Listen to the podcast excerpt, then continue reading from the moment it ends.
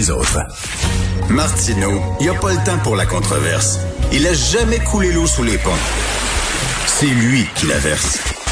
Vous écoutez Martino, Cube, Cube Radio. Alors, bien sûr, on va faire le point sur la maudite COVID. Euh, de quoi on parlait quand ça n'existait pas? Il y a un an, de quoi on parlait à la radio, à la télévision, dans les journaux, je ne m'en souviens pas.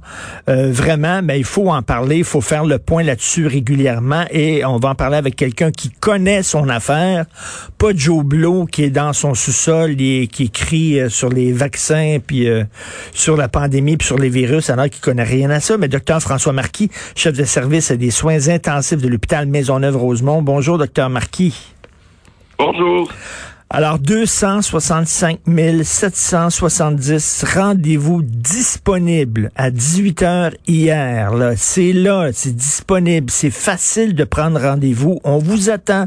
Il y a des infirmiers, il y a des infirmières. On a entreposé les vaccins euh, aux bonnes températures. On est là. Puis les gens se font pas vacciner. Comment un médecin comme vous réagit face à ça?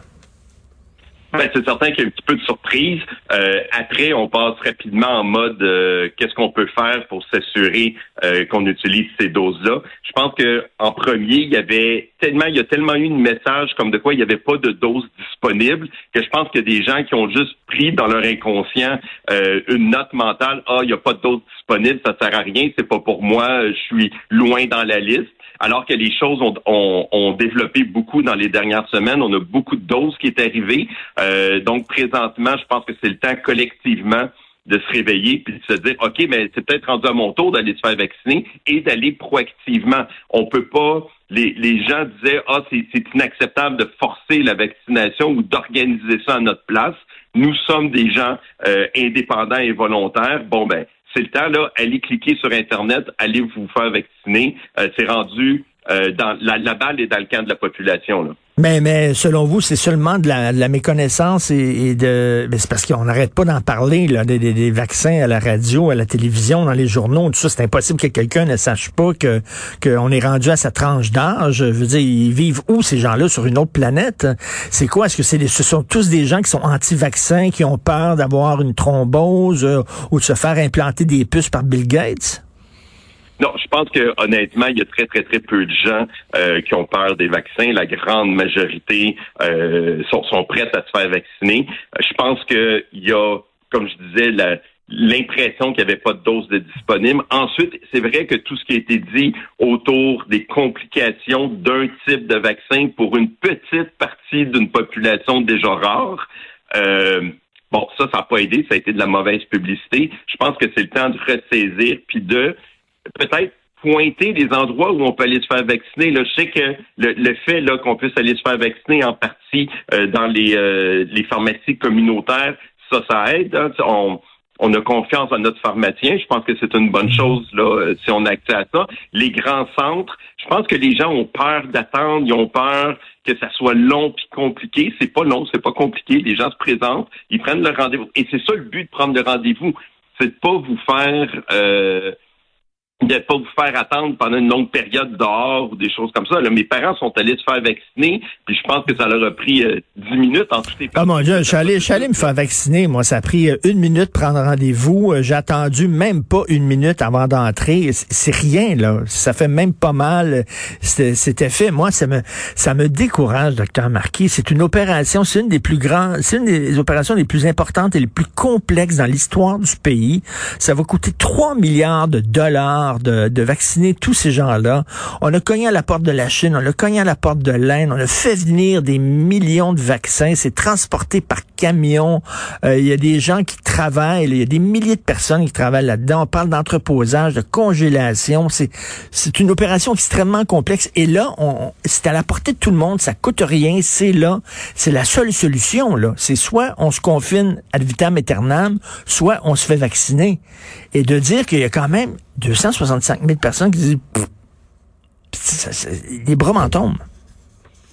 Oui, ben, et, et, et je pense que vous l'avez bien dit, le, c'est une de nos armes les plus puissantes contre la pandémie. C'est que si vous êtes tanné de rester à la maison, si vous avez le goût qu'on parle de d'autres choses à la radio que de la COVID, ben c'est là la partie. J'ai toujours dit, moi, que cette euh, pandémie-là est extraordinairement démocratique Parce que chaque personne, chaque citoyen, chaque citoyenne a son pouvoir de dire « je fais ma part pour aider la société et je suis responsable de notre succès collectif ».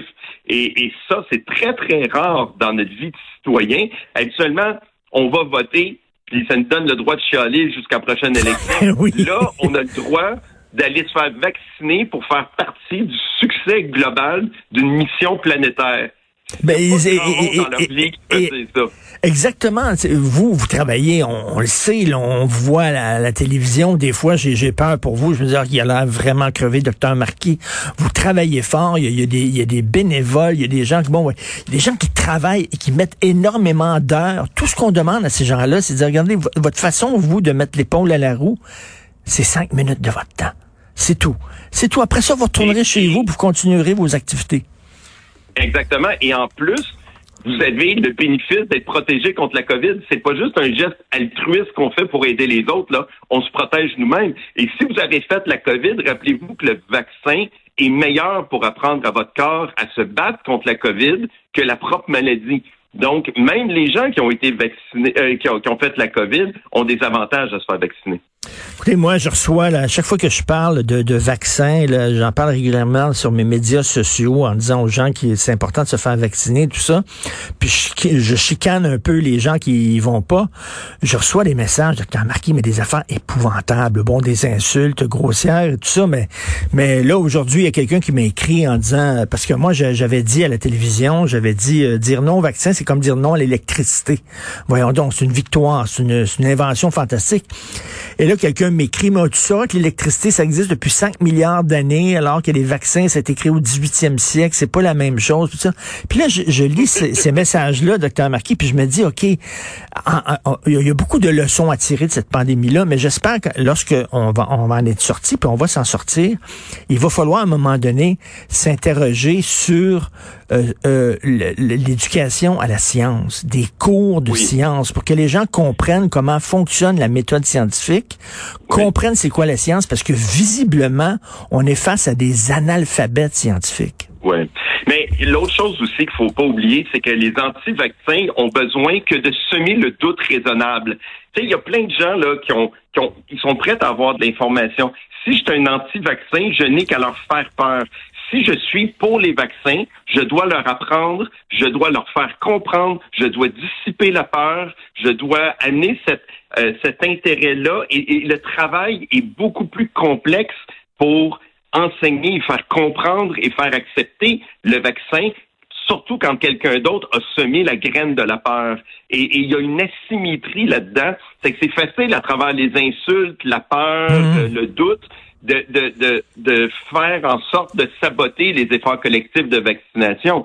Mais les vaccins, c'est juste essentiellement d'envoyer ton système immunitaire à l'école. Est-ce que ces gens-là prôneraient mmh. qu'on sorte tous les enfants des écoles parce qu'ils doivent apprendre naturellement en se cassant la gueule là où leurs ancêtres ont déjà inventé toutes sortes de façons de faire? Si on accepte l'école pour nos enfants, ben la vaccination, c'est l'école pour notre système immunitaire. C'est la même chose. Mmh. Et on, on dit, il y a, y, a, y a une expression qui dit, ça va aller encore plus mal avant que ça aille bien.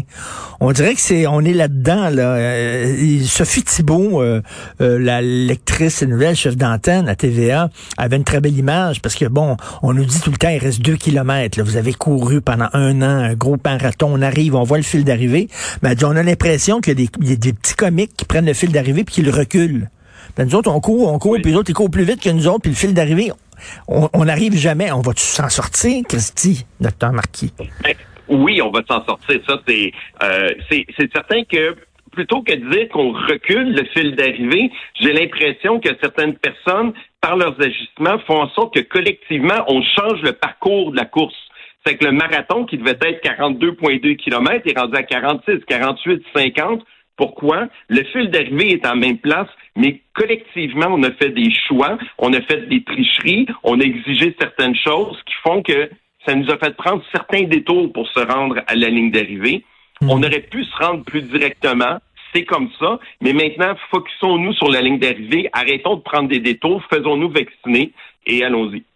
Est-ce que, parce qu'on voit ce qui se passe au Brésil, entre autres, on parle de quatre mille morts par jour, ils ont complètement perdu le contrôle, et en plus, ils ont un, ils ont un président qui fait passer Donald Trump pour Albert Einstein, euh, qui veut rien savoir du confinement, alors que c'est vraiment un des pires pays au monde. Et là, on dit qu'il y a, il y a des variants là, qui apparaissent en, au Brésil qu'on n'avait jamais vus ailleurs. Est-ce que ça se pourrait, docteur Marquis? Je sais que, bon, vous êtes chef des soins intensifs, vous n'êtes pas épidémiologiste, vous n'êtes pas virologue, mais vous, vous lisez quand même la littérature là-dessus. Ça se pourrait-tu qu'on ait un variant à un moment donné qui résiste à tous les vaccins existants? Oui, mais en contrepartie, je pense qu'il faut prendre un grand respire. La technologie des vaccins à A R N, là, ceux qu'on, ceux qu'on utilise présentement, est une technologie qui est extrêmement facile à adapter. Euh, ah, on oui. parle, oui, faire le premier vaccin a été compliqué, mais faire des mises à jour de vaccins pour des variants est beaucoup, beaucoup plus simple. et, et, et, et c'est là-dessus qu'il faut euh, baser notre espoir. Maintenant, ça illustre une chose, c'est que si on laisse le virus en liberté, on l'encourage à fabriquer des variants parce que les variants sont la, la chance de développer un variant est en fonction de la chance de personnes infectées.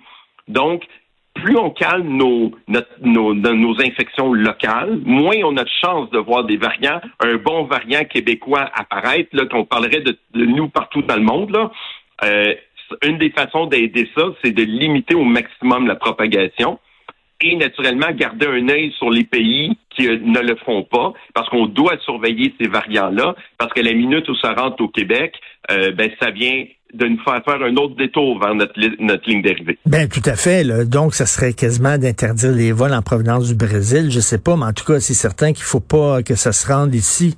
Euh, cela dit, il faut le redire, hein, docteur Marquis, il y a une solution, il y en aurait une, c'est le vaccin. C'est tout. C'est la seule façon de s'en sortir, c'est le vaccin. Donc, plus il y a de gens qui se font vacciner, euh, mieux ça va aller. Parce que là, il y a des gens qui disent, oui, mais qui entendent, il suffit d'avoir soixante-dix pour cent de gens vaccinés puis on va être protégés. Mais quand même, là, faites preuve d'un non, peu plus d'altruisme. Ça, c'est vrai. Le soixante-dix pour cent en fonction de la souche un point zéro, pas des variants. Plus un variant est agressif, plus un variant est contagieux et plus cette proportion-là doit augmenter. Mmh. C'est que la façon de faire, c'est de vacciner tout le monde. Là-dessus, il y a toujours quelques petits pourcents qui vont glisser en, dans, entre les mailles du filet, mais il faut pas viser soixante-dix, il faut viser cent pour cent parce que euh, c'est la façon de faire, c'est comme ça. Surtout parce que les variants vont nécessiter plus que soixante-dix pour cent. Ben oui, j'ai lu, l'Institut Pasteur en France dit que pour que la France euh, revienne à la normale en septembre prochain, ça prendrait euh, neuf adultes vaccinés sur dix. Donc ouais, on... c'est, ça, c'est notre quatre-vingt-dix pour cent. Euh, c'est, c'est une bonne estimation, là, je pense. C'est, c'est vraiment le but, c'est de viser cent pour cent, puis on sait qu'on se rendra pas réalistement à cent pour cent, mais le plus proche possible. Et ça, c'est intéressant parce que le plus vite on se rend là, le plus vite, on va voir un impact réel et on va voir les hospitalisations diminuer et on va voir les nombres de décès diminuer parce que c'est ça qui est, que les études montrent. Le, les, les, les vaccins diminuent la quantité de maladies sévères et de maladies mortelles. Du moment où les gens sont plus hospitalisés et qui arrêtent d'en mourir, eh bien, la société revient à sa normale. Parce que, honnêtement, si maintenant le COVID devient qu'on fait juste on ne file pas pendant deux jours à la maison, ça va redevenir hein, euh, au niveau là, d'un virus respiratoire habituel. Tout à fait. Merci beaucoup, docteur François Marquis, pour vos éclaircissements. Merci pour le travail que vous faites et justement pour prendre le temps de parler aux gens. Il faut le répéter, faites-vous vacciner. Merci, bonne journée, docteur François Marquis. Merci, bonne journée. Merci, bonne journée.